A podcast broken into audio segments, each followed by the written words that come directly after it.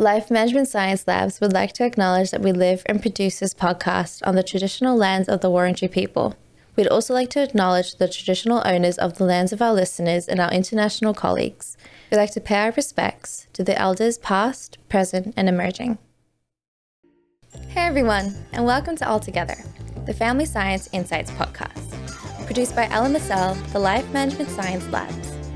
We are champions of life management science, providing structured insights informed by science and inspired by practice on key aspects of conscious living. Each week, we bring you scientific and practical insights on each element, with the expert knowledge of professionals in the field. I'm your host, Dina Sargeant. Now, let's get started. Hey guys, and welcome back to another episode. Today, we are talking about aging in families. We've talked about a little bit more about it on the show before in terms of the structural dynamic that changes when it comes to aging families, when it comes to family dynamics especially. We're talking a little bit more about it in terms of the ageism that sort of takes place and the stereotypes that take place within it. To join me on the show is Dr. Stacey Gordon. She is the Program Director of Next Phase Adult Caregiving and Retirement for Work Life Office of the Provost at New York University. She focuses on three related areas: caregiving, aging, and retirement. Thank you so much for joining me on the show, Stacey. Thanks for having me on the show, Dina. Now, we know that you talk about ageism and an anti-ageist approach to it. How did you sort of get into studying this and to talking about it? I started to work with families and their older loved ones many years ago, and gradually, I realized that there was a different set of expectations for aging that the families had for their loved ones and that the older people actually had for themselves. And this created somewhat of a sort of personal crisis for me, because the work that I was doing was supposed to be representing both the family and the older person. And I decided to take a break from that work after many years in care management, and went back to school to study gerontology, and particularly to focus on something that I had been reading about and learning more about, which was ageism. And I had a hunch, which was that ageism, which I knew was sort of prevalent in society, in healthcare, in the workplace, and in interpersonal relationships. But I didn't really know that I could call what I was seeing in the family ageism. So I started to work with this sort of hunch and figure out whether actually this, what I was seeing, the very complicated dynamics that I was seeing in the family could actually be called ageism, right? So what I did was a lot of research on what the definition of ageism is, and then I started to think about the situations that I was working with, or that I had worked with in my practice. And it took a lot of actually convincing of not only myself, but my doctoral program advisor, that actually this was something that was worth studying. So we decided to actually come up with a definition of ageism. Well, so ageism is actually the stereotyping and discrimination based on those stereotypes of people due to their age. The term ageism was coined by someone named Robert Butler in 1969. And it's been sort of developed over time. And so what we're now thinking about ageism, we're now thinking about ageism as sort of containing three different components, right? Our thoughts, our feelings, and how we behave based on those thoughts and feelings. And when those thoughts and feelings are negative, that is when ageism has negative behavioral expressions. When we think about actually old people as sort of loving and warm and fuzzy, that actually also can be ageism, because what we do is we behave in a way that promotes belittling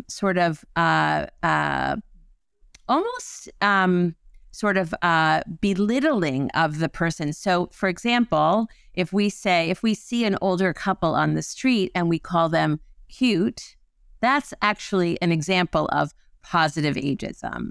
Because really what we mean is that there's something warm and fuzzy about them. There's something that's nice about them. But we use the term cute, which is actually a bit belittling and infantilizing. Another really good example of positive ageism is when we see an older person at a street corner, and maybe they have a walker that they're using. And so we say, in a very kind way, can I help you cross the street?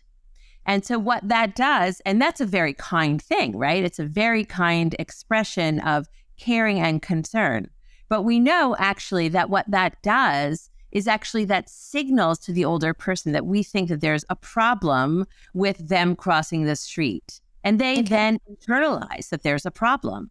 Ageism refers to the negative stereotyping of people because of their age. It usually consists of thoughts and feelings that people have about older people or even about younger people, and the behaviors that are associated with that, sort of the negative behaviors and stereotyping and discrimination of people based on their age. Okay.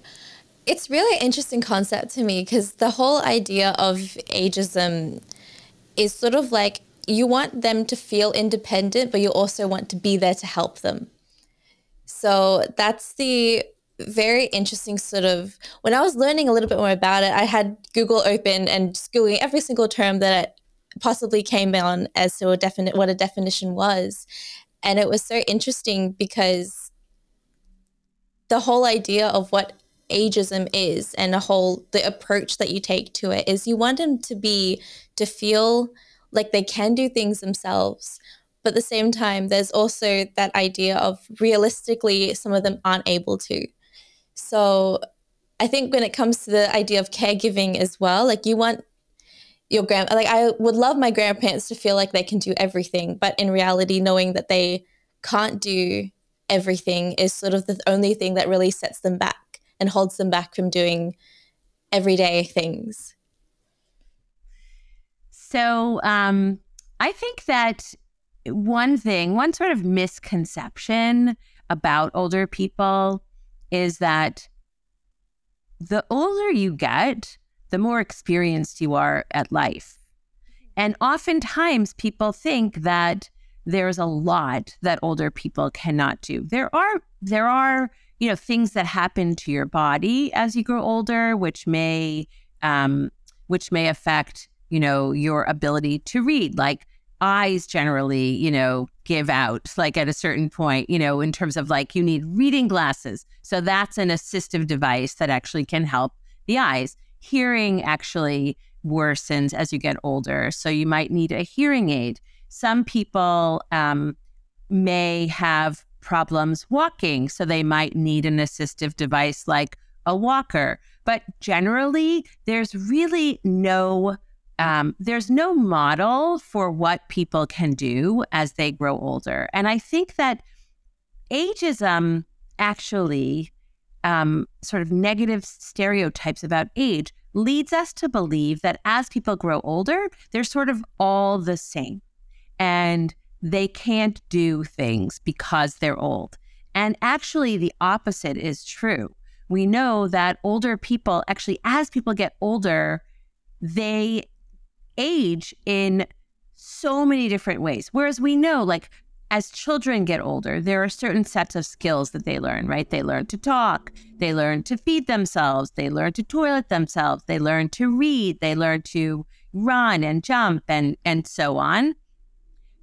And so that's sort of a set path that most younger people take, typically. But for older people, their development, because older people continue to develop, right? People develop their entire lives, different skills, different abilities, and so on. And older people, because they have had life experience, for example, they've gone to school, they've had work, they've had families, all of those different experiences help to sort of shape the way that people grow old.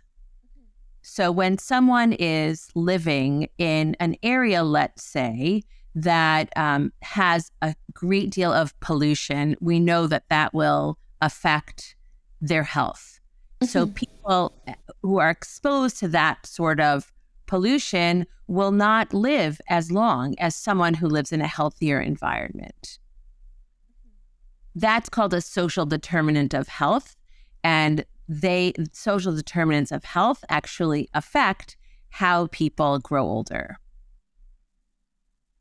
So with the amount of understanding that you have on this and the amount of research that you've done upon sort of the anti-ageism approach, I think you mentioned that you've done a few foundations and you've sort of built upon that a whole lot more in order to widen the community in terms of their understanding of ageism and the whole stereotype among caregiving. What's been one of the highlights that you've been able to work with?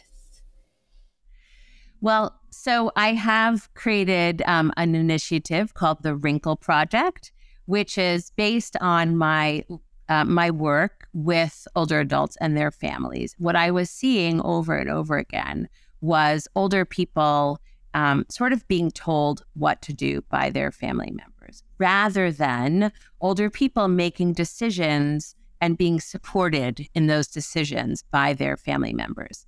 So actually, after working for a long time with families, I decided to actually take a break and look at what I was seeing, sort of examine more deeply what I was seeing. And ageism kept on coming up, right? So, and I had this hunch that actually creating a place where people could learn more about themselves and their own negative, internalized thoughts and feelings about age might be really helpful. So in the Wrinkle Project, I actually have one sort of cornerstone event, which is called the Wrinkle Salon.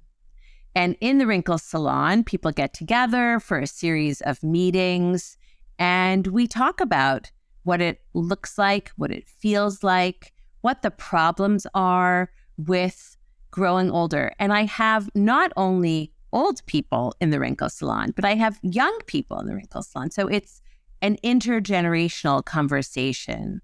So we have younger people asking older people what they think about certain parts of aging, and older people asking younger people what their impressions are of their own sort of set of difficulties in growing older in the sort of time that we're in.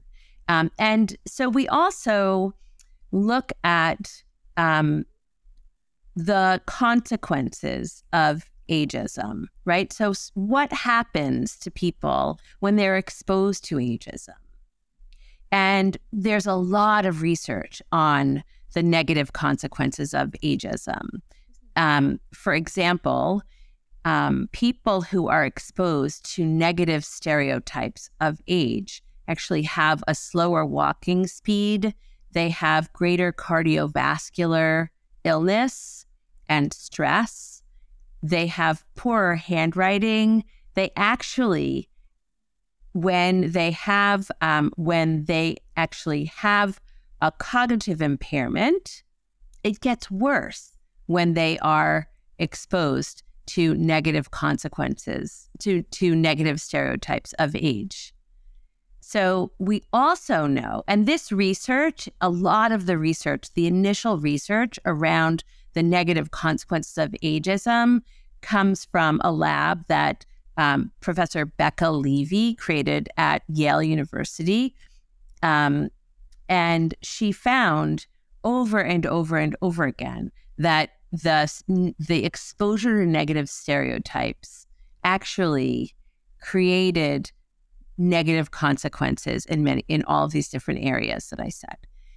But the thing that she also found was that when people are exposed to positive stereotypes of age, in other words, aging is a time of wisdom, aging is a time of possibility, ageism is a time of greater adventure, and so on, then those negative effects of ageism actually go away, right? So what she found was that when people are exposed to positive impressions of age, we live 7.5 years longer.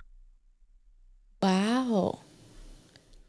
That is amazing kind of research in terms of the dig into the importance of understanding it and the importance of understanding what ageism is. I mean, if I'm learning it today, hopefully I add another 7 years to my life. Well, also, so we go through this in the Wrinkle Salon. So we look at, we sort of like examine age and what it means to us. We look at ageism, we learn about ageism, and then we learn about the negative consequences of ageism. And then we actually take some personal action, right? I have people go out and actually think about how they can change the way that they view aging and also try to influence other people. Because we know that, we're living in families and communities, and it's really important not just for individuals to change the way they see aging and to sort of deconstruct ageism. It's important for everyone, and because everyone at any age can benefit from an anti-ageist approach.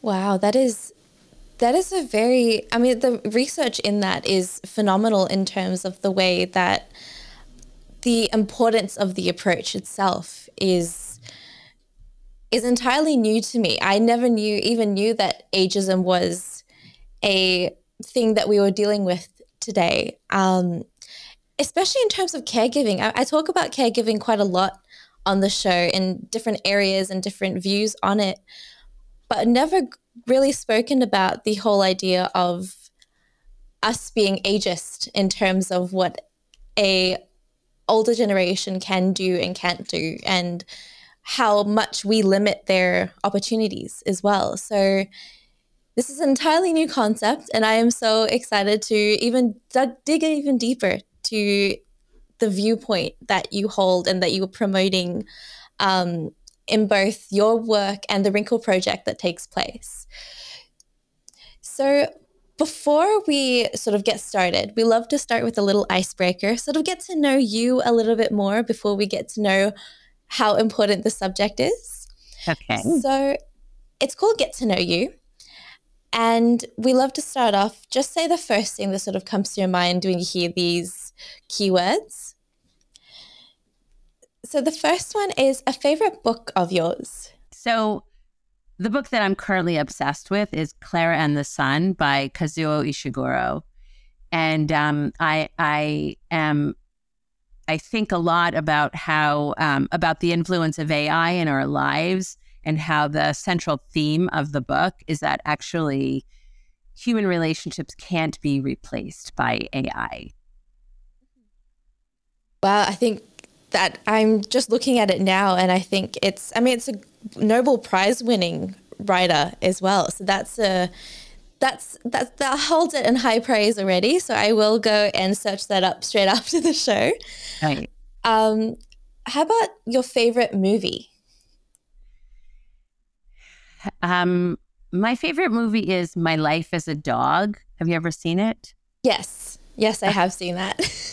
Okay, it's Swedish by Lasse Hallström. It's just this beautiful coming of age story about a boy who's, learning to live with multiple losses and also just growing up in a complicated time. So it's again about family. So it's a central theme for me. Yes, I think when it comes to family, it hits a little bit harder than any other type of movie that comes about. Yes, I agree. How about a favorite podcast that you've discovered? Okay, so my favorite podcast, I'd say, that I listen to when I'm cooking, one is actually This American Life by Ira Glass, and it's basically about human interest stories. It's funny, it's moving, it's super interesting. And the other one is The Moth, which is basically a podcast about a podcast of storytelling. And I have done storytelling on stage. And I am in awe of people actually who make it to the finals in The Moth. It's sort of a competition. And there are the final Moth podcast is played in various theaters in around the US, but a lot of it happens in New York. So it's one of my favorite things to do and also to listen to online. Wow, that it's very different ranges of interests that you hold personally and hobbies that you have as well. So that's it's always nice when you hear a little bit more about the guest's personal life and sort of just understanding as to how they go about their day-to-day things, because it's always fascinating to me what other people listen to. So that's probably why my obsession is watching Gogglebox over and over again, just seeing what other people are watching. Right. That's great. It sounds very stalkerish, but I promise you it is not. Okay, I believe you. So the next one is a famous role model that you admire. Oh, that's so easy. Michelle Obama. Okay. I adore her. I feel like pretty much I admire everything about her. And the fun fact is that I have met her several times. Our children went to the same school in Chicago when they lived in Chicago. And I lived in Chicago. And so I met both Michelle and Barack several times. And I actually really loved Michelle Obama's podcast as well. But meeting her was just like one of my life highlights. And I was able to chat with her a bit. And I think that she has done such a beautiful job as, a first lady, and the way that she lives her life is just, she's a role model for everyone. And so she's one of my sort of living idols, I should say. Yeah, it's amazing to see her life after being on the White House and after doing that, just the amount of things that she's done.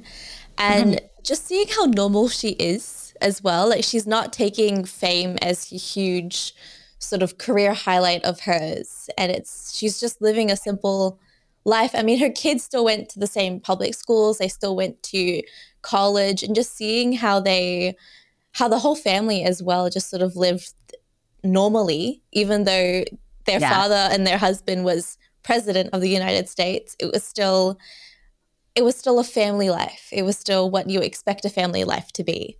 Yeah, absolutely. Absolutely. I once walked into the library of our children's school. This is after Obama was elected. And I saw Barack and Michelle with the second graders because Sasha was in second grade. And they had, he was the guest reader that day.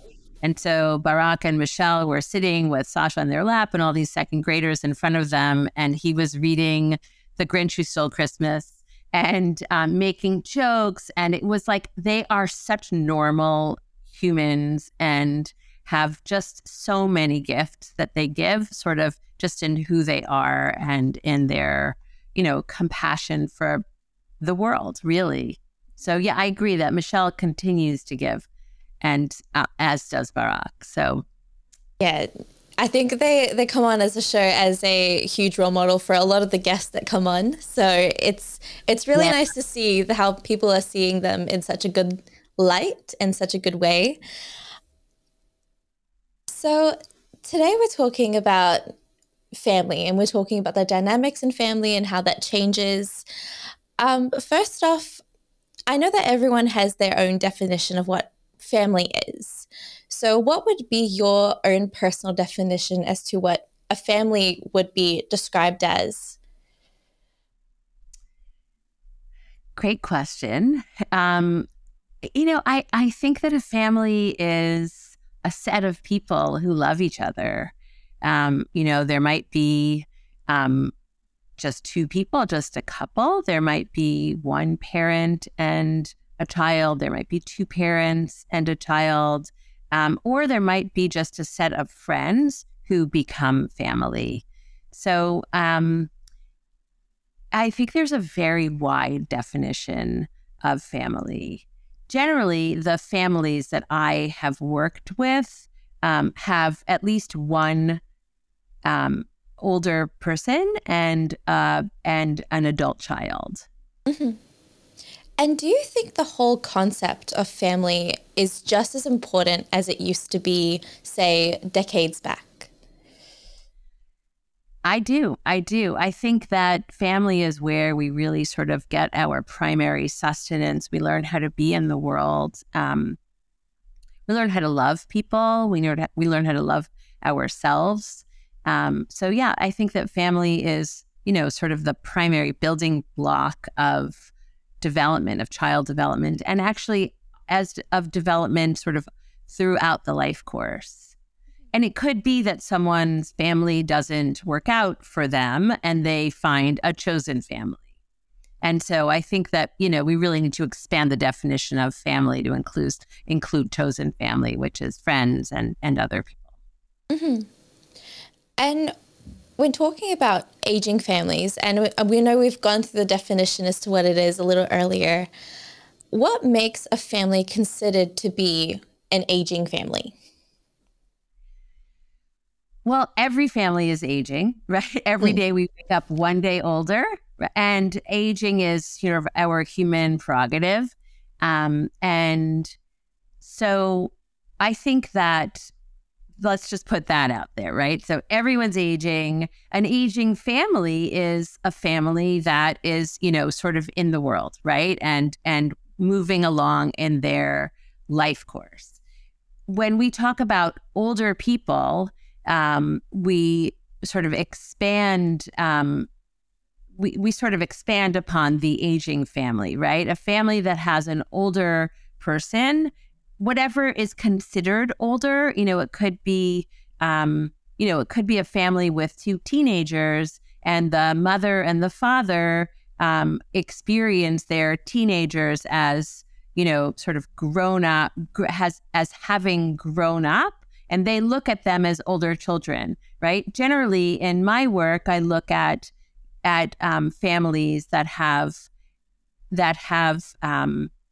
as I said before, an older person may be older than, let's say, 70, 75, and someone who is part of that person's life, one person or many people that are part of that person's life in some way. Mm-hmm. And when talking about the family dynamics, and I know you said that the dynamics change a lot when it comes to raising teenagers versus raising adults, or adult children raising elderly parents. How do these changes impact the relationship between each of the family members? So family dynamics are changing all the time as families move through different stages. When people become a couple, then get married or have a child, or decide to become parents on their own, the family life continues to change with each new stage. And one huge driver of change in family dynamics now is population aging. Families are now in the midst of population aging, which will result in 10,000, or has resulted already in 10,000 people turning 65 every single day of the year. That started in around 2012 and will continue until 2030, when 1 in 5 people in the US will be over 65. And soon after, there will be more people over 65 than there are people under age 18.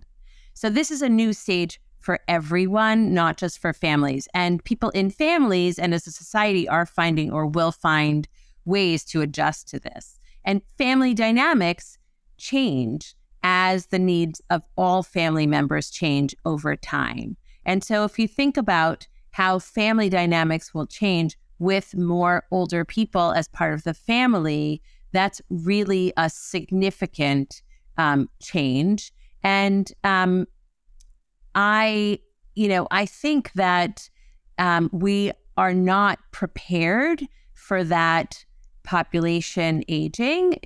Certainly in the US, we really don't have a long-term care system that can support people as they grow older in their home. And the idea that there will be more older people than younger people means that there will be a heavier burden of care on younger family members. And we actually know that at this point in the US, we're actually experiencing somewhat of a caregiving crisis. Around 42 million people in the US are caring for an aging friend or family member.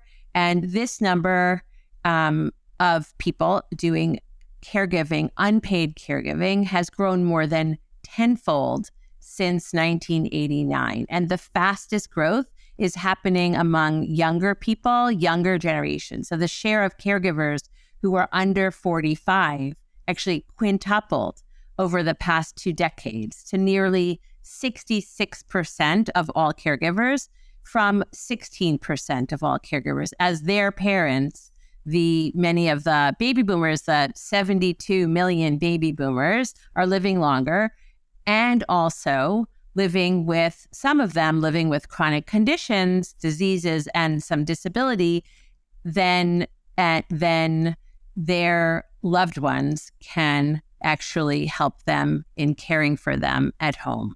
And so one of the things that I do in my work is advocate for a long-term care system for all. I advocate for supports for caregivers, both in the home and in the community. So home and community-based supports are really necessary. So we know that there's a caregiver crisis. We don't have enough caregivers. We need more paid caregivers. We need paid caregivers that people in the community can afford. And that really goes back to the need for a long-term care system in the US that we really don't have.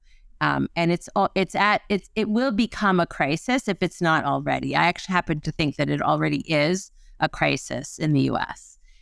So the conflict in families happens over time, right? So as parents grow older and may want a different type of support, the expectations for support need to be sort of in line with what the younger family members can provide. And the problem really is, and this is sort of the source of the root of a lot of the ageism in the family, that families don't really talk about what needs to happen as their older loved ones grow older.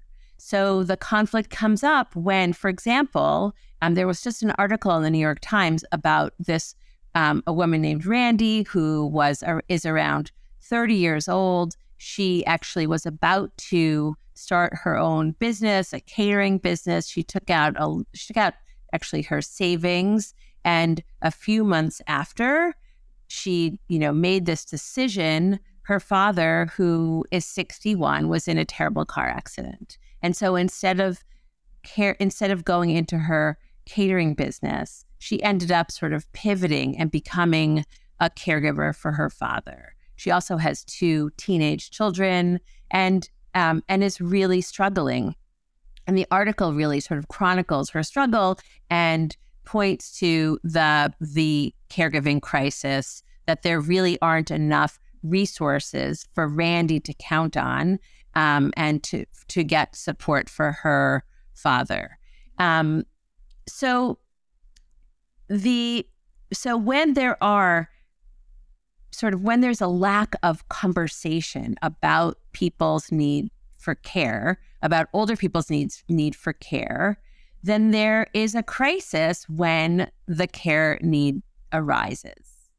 So in my work, one of the things that I do is I help people create a plan of care for both the short term, right? So what happens, for example, like Randy's father, what happens if tomorrow someone has some sort of, health shock, right? They're diagnosed with some terrible disease and they need care. So in my plan of care, I'd say, okay, who will be the person to take up that caregiving?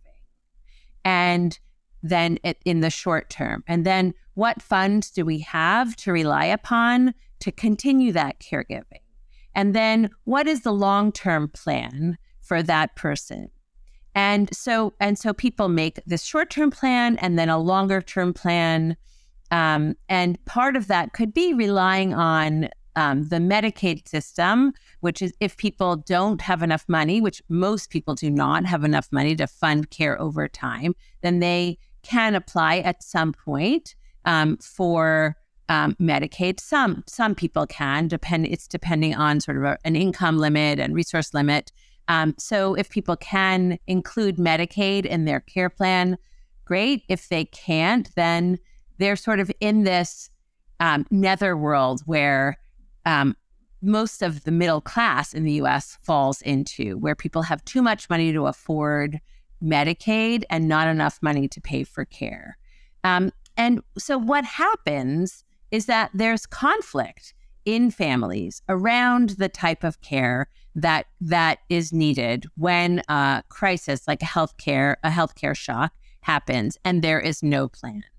So oftentimes, and I write about this in a paper that I wrote called Ageism and Age Discrimination in the Family, I write about a situation that really illustrates how ageism comes into play in this situation.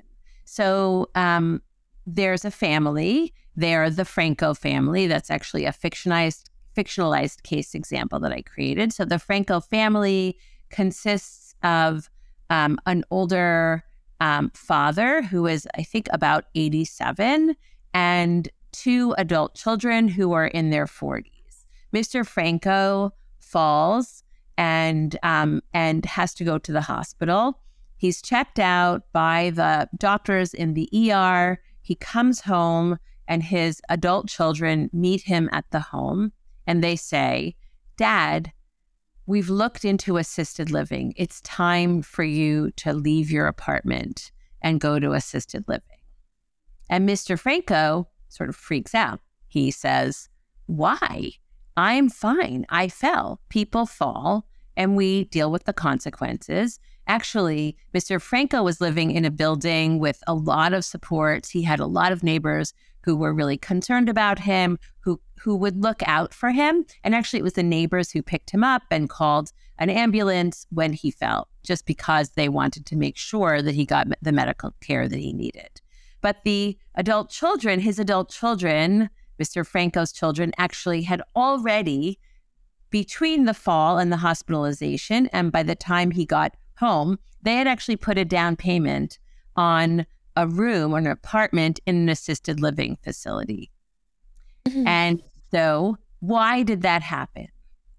It happened because of structural ageism. So I talk a lot about ageism in the family, right? And ageism in the family is a result of structural ageism. We have all of these people who are growing older and not enough supports to care for them. And so we also have the what I call the aging industrial complex. Actually, I didn't coin that term. That's the term that Maggie Coons and Carol Estes coined many decades ago. So the aging industrial complex sort of comes in and says, "Oh, we can solve your problem," because there's no sort of macro level set of laws and policies that will care for Mr. Franco, let's say, in his home. The aging industrial complex swoops in and says, "Oh, Here's an assisted living apartment. You can pay us for that, and we will take care of your father.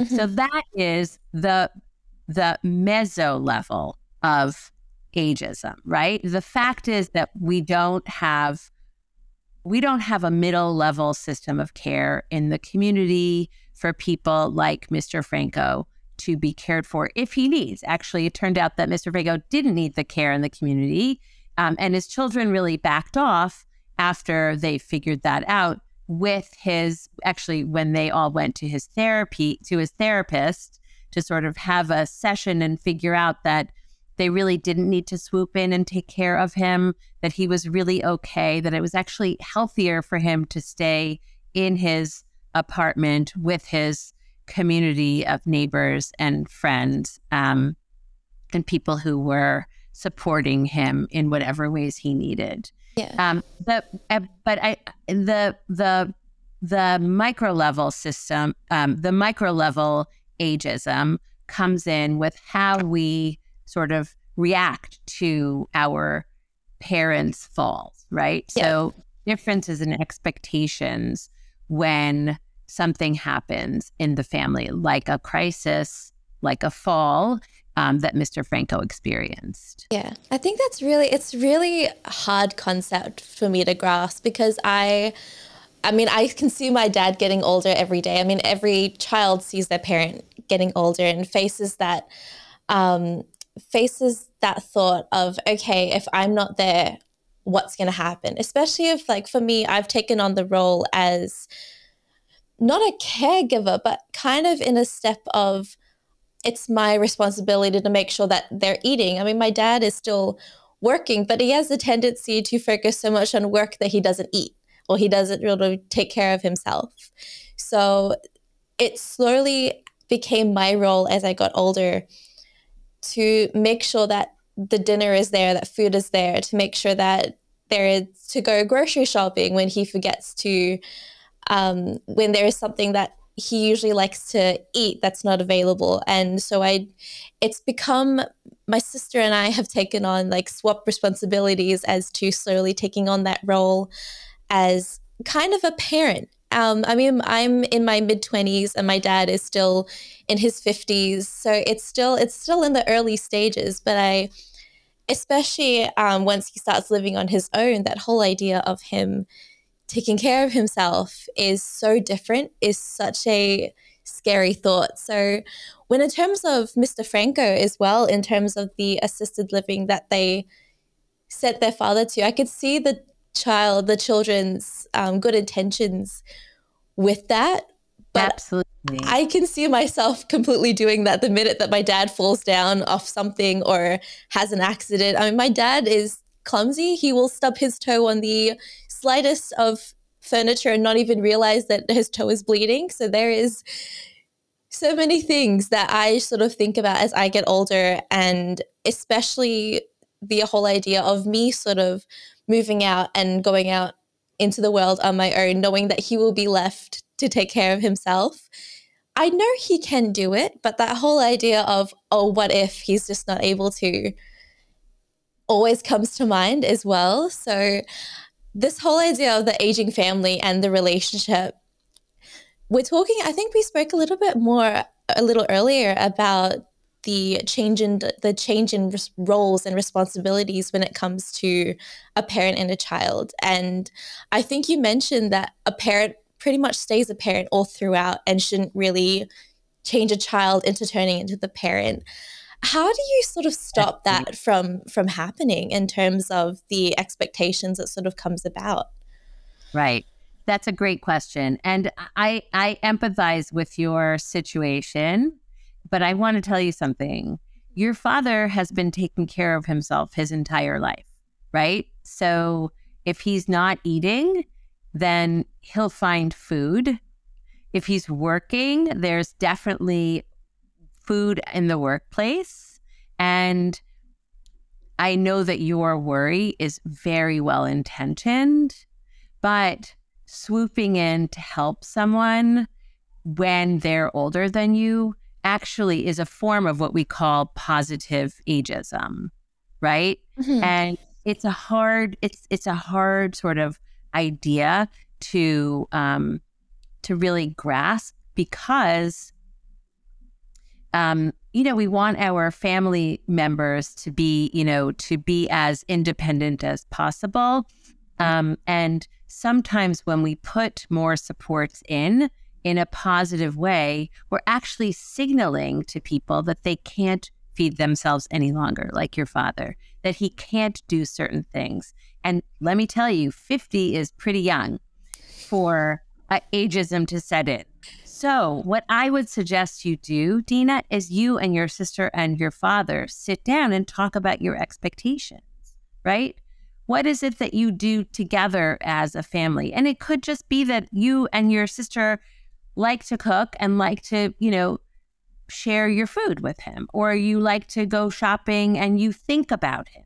There's a difference between thinking about him as sort of a person who's needy because he's older and a person who can actually, do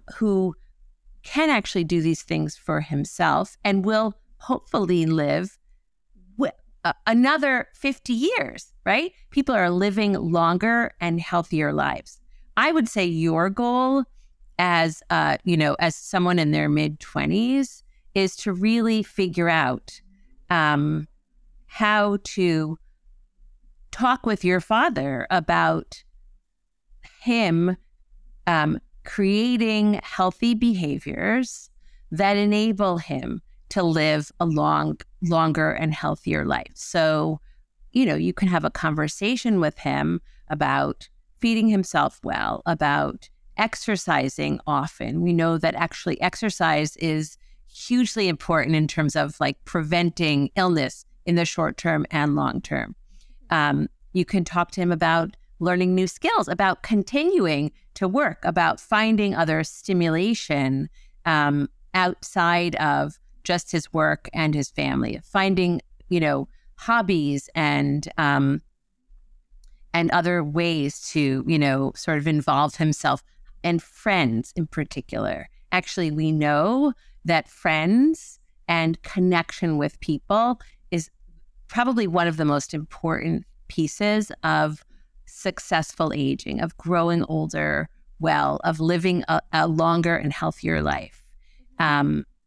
So there was the health and retirement study. Oh, actually, you know what? I don't want to go into that study. So let's just scratch that. Okay. So friends are super important. Connections with people and positive connections with people are probably the piece of aging, of growing older, that's most significant. So, and the quality of our relationships, super important. So I would ask you to talk to your dad about that. Mm-hmm. So in terms of allowing both the older generation to feel like they can, to feel independent and to feel that they can sort of go about their life, what way can families sort of work together to create a positive and supportive environment for both sides to both feel like they have a chance at growing older, at sort of getting older and going through their life independently, regardless of the age or the role within the family? As I said before, I think really the most important thing is to talk, right? Is to have conversations about what it is that family members want and need, and really to try to project into the future. I have this ongoing conversation with my own father about at what point he will be at when we can say, okay, I think it's time to bring in a caregiver, because you can't do A, B, or C. And we sort of have that as, a constant conversation.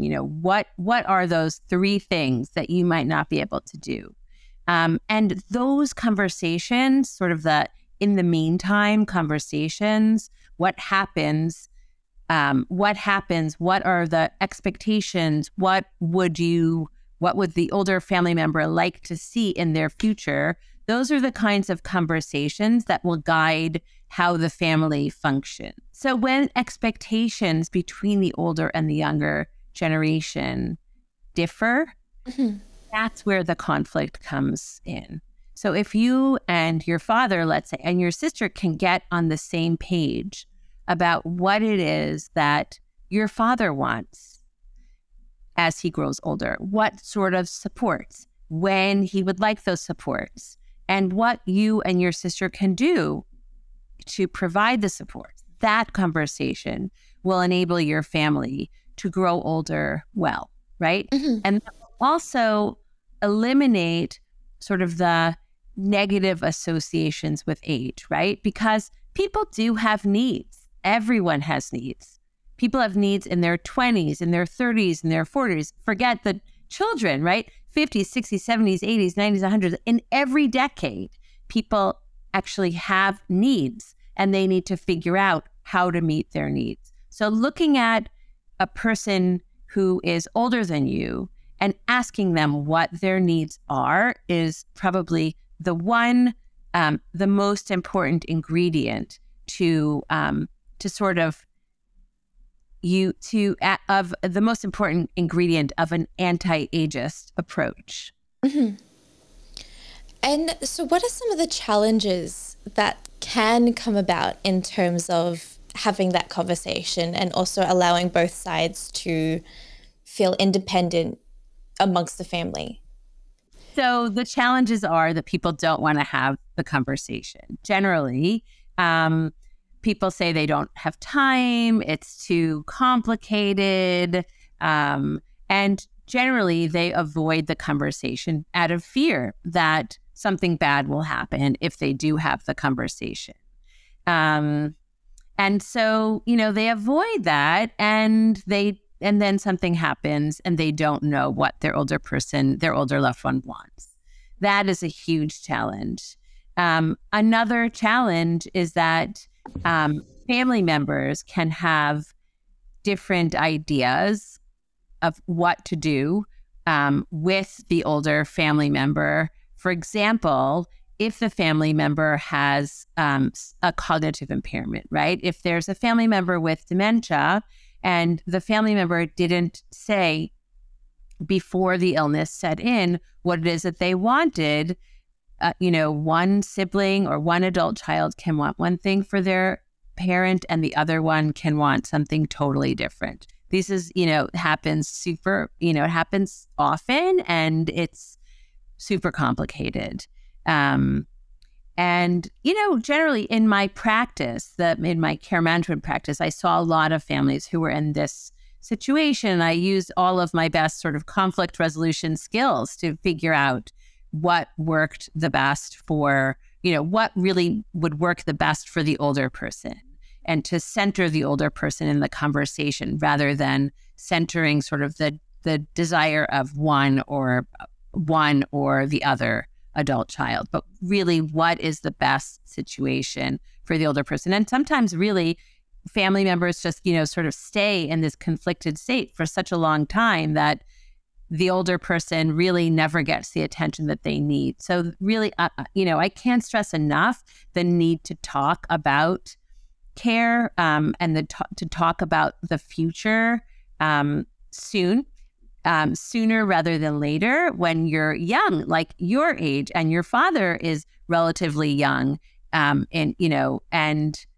that one conversation will set off sort of a cascade of other conversations. So it's just sort of a matter of diving in to the first conversation. And then usually there's sort of a snowball effect where people open up the topic and they can start to talk about their fears. And, a lot of this is about fear of their beloved parent dying. And I completely understand that. I am a motherless daughter. My mother died when I was 14, and one of my biggest fears has always been my father's death. But for a long time, I avoided that conversation with my father. But then I thought, oh, how shabby it is that aging expert, is not having this conversation sort of use my own like self-induced shame to have the conversation. And, you know, I don't want to shame anyone, really. I just want to give people sort of notice that this conversation is the key to successful aging, to healthy aging. I don't really like the term successful aging, but to healthy aging, to living a longer and healthier life.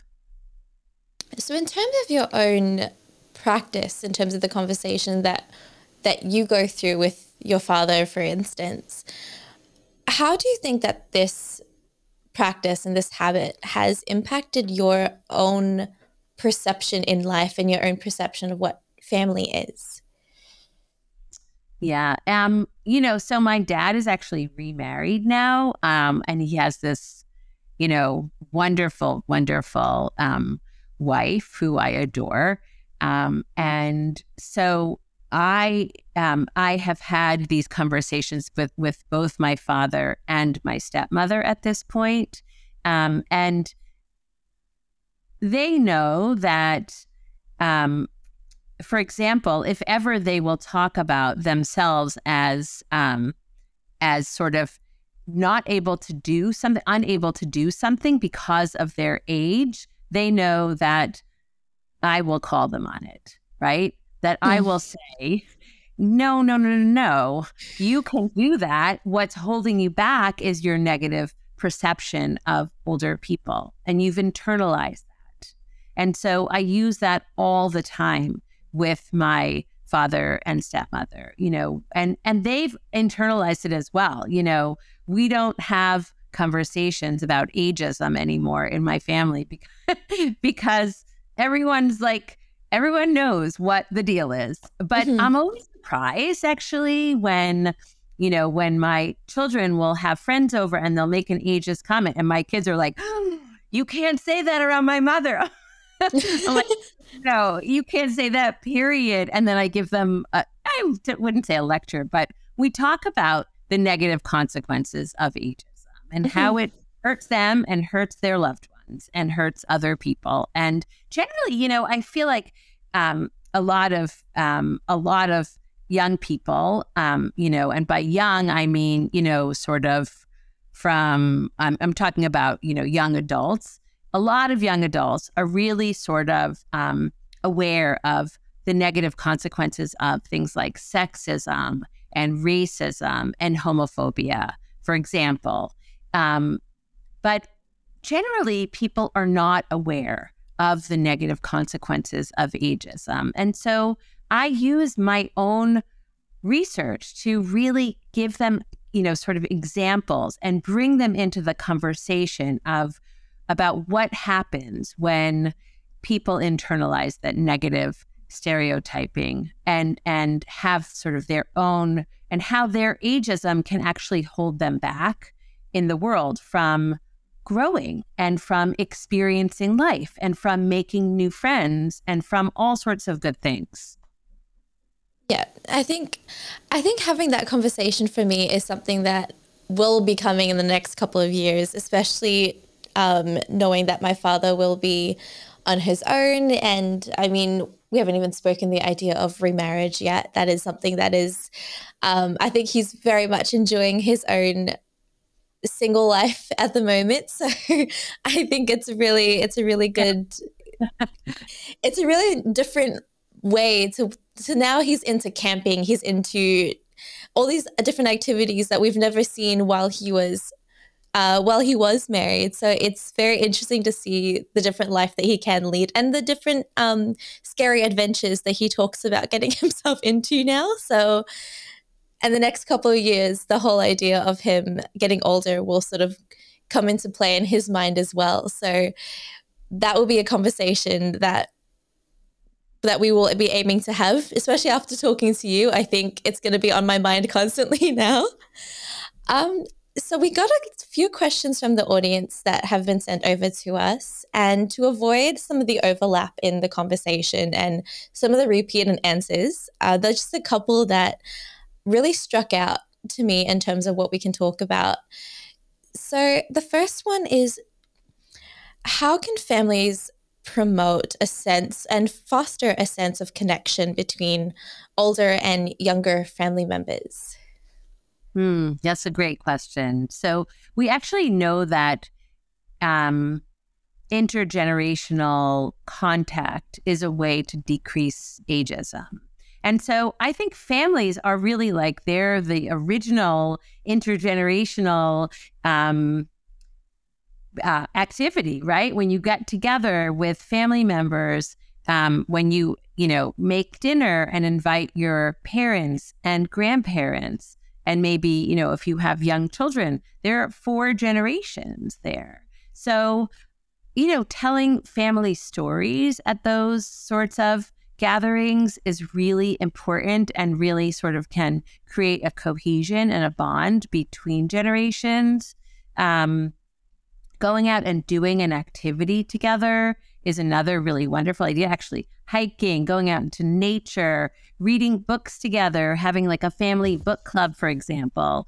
All of these are amazing ways to bond with another generation. Mm-hmm.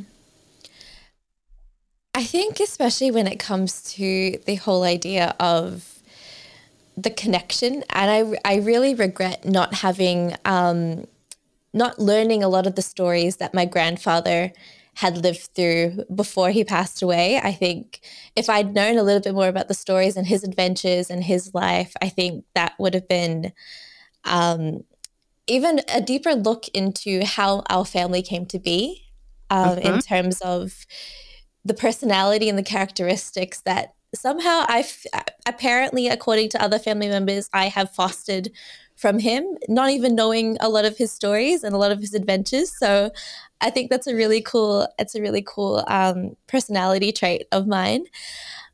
But how can families sort of have that conversation and have that idea of, because this is similar to what the next question is, how can some of the families sort of just go through the conversation of learning a bit more about the stories and learning a bit more about the history?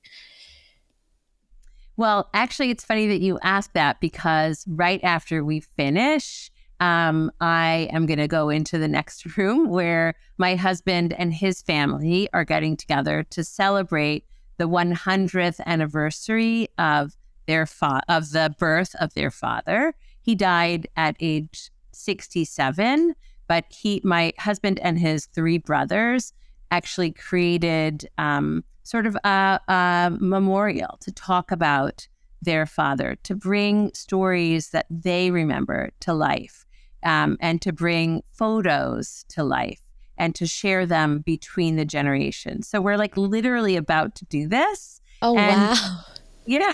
It's actually a really beautiful thing to see.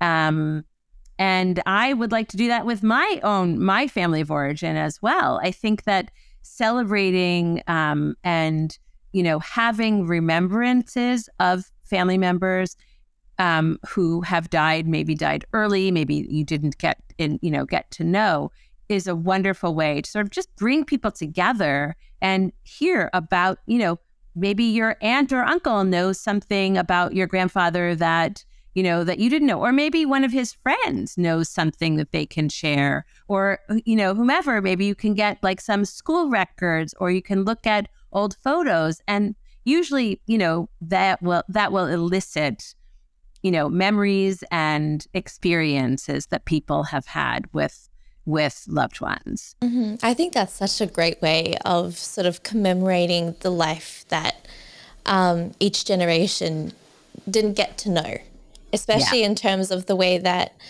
my kids in the future wouldn't get to know my grandpa the way that I got to know him, and the patriarchal sort of way that life was done in terms of the situation. So I think that is such a great way that your husband's family is just sort of commemorating the life of his father. I think that's an amazing way of doing that. Yeah, I do too. I love that he's doing this. So in the last minute, we love to have a little open mic session just to sort of end the podcast in a way that is totally up to you. So you get to share anything that you are passionate about. So in the last minute, I'd love to give you the floor and just sort of share anything that you would like the audience to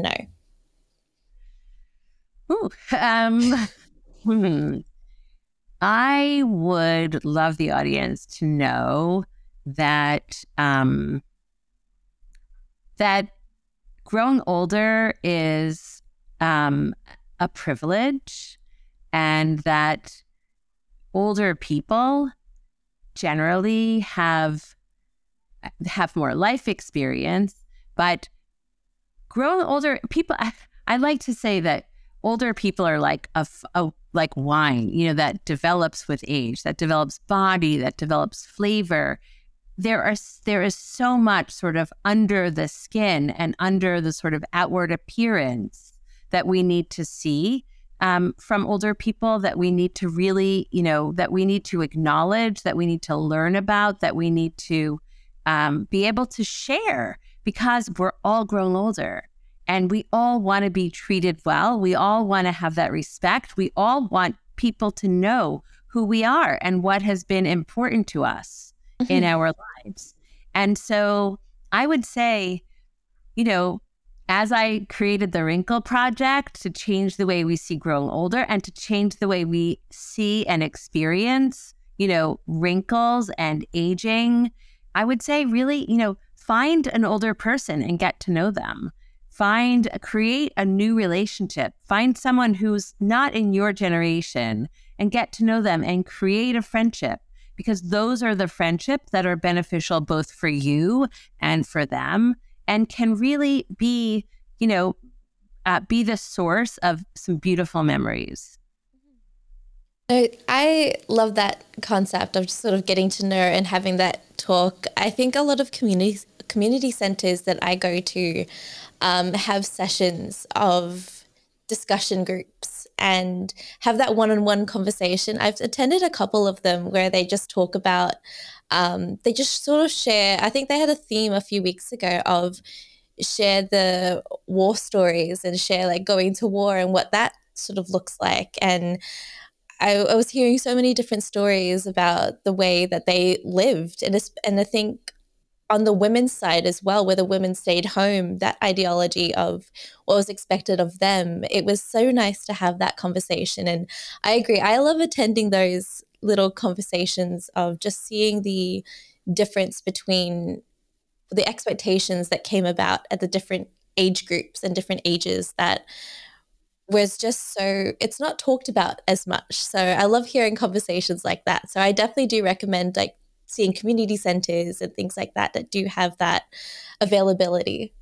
Yeah, absolutely. I mean, I always say the older person is, the more life experience they have and the more interesting they are.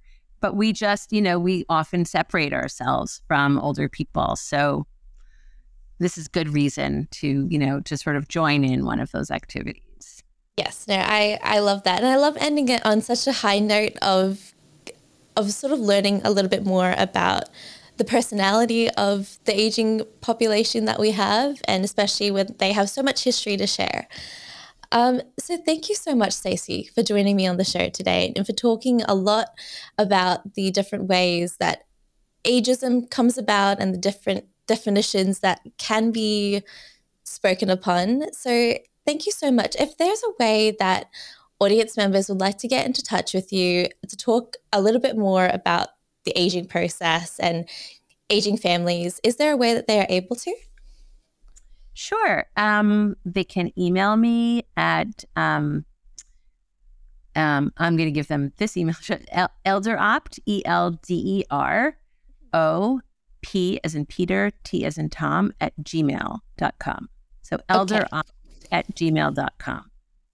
Okay, perfect. I will have that down in the description below if audience members would like to use that email address.